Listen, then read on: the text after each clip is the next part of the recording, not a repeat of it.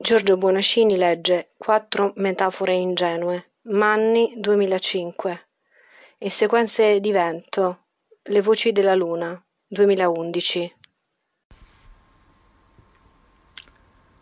La poesia è più insicura, di tutto non si può dire appare, qualcosa ci attraversa e ci separa, il vetro è silenzioso, il paesaggio muto di noi si è senza, preziosamente senza.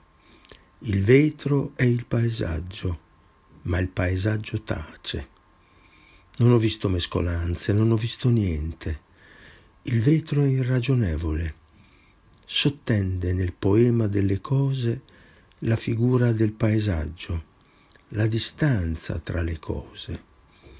Non ho visto confusioni, non ho visto niente passiamo dagli occhi alla mente in un dialogo fitto, in un libro che l'immobile dei vetri non intende.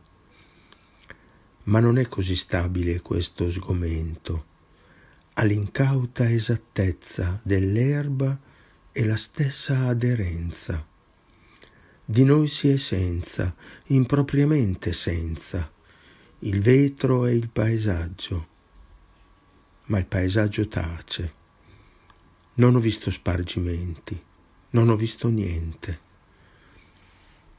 La poesia è più insicura, ma appare, con gli occhi indecenti, le labbra, le orecchie addossate.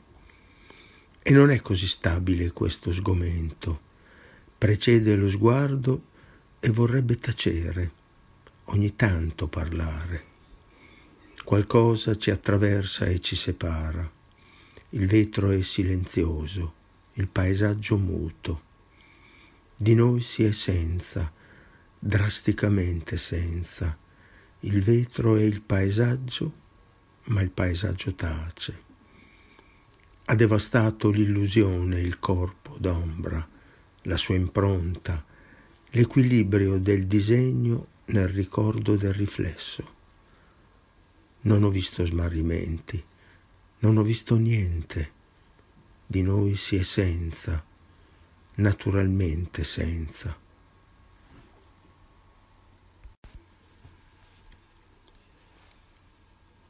Tra un albero e l'altro c'è un varco, una perdita pura, essenziale, un distacco di foglie a un'altezza discreta.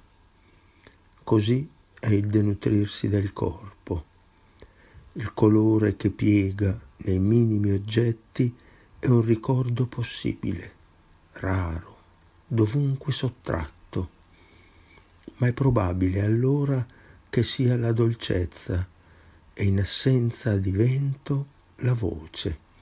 Da un albero all'altro è il supporto dell'aria, la prontezza dei rami o il disporsi un aspetto fra i tanti di intelligenza e candore.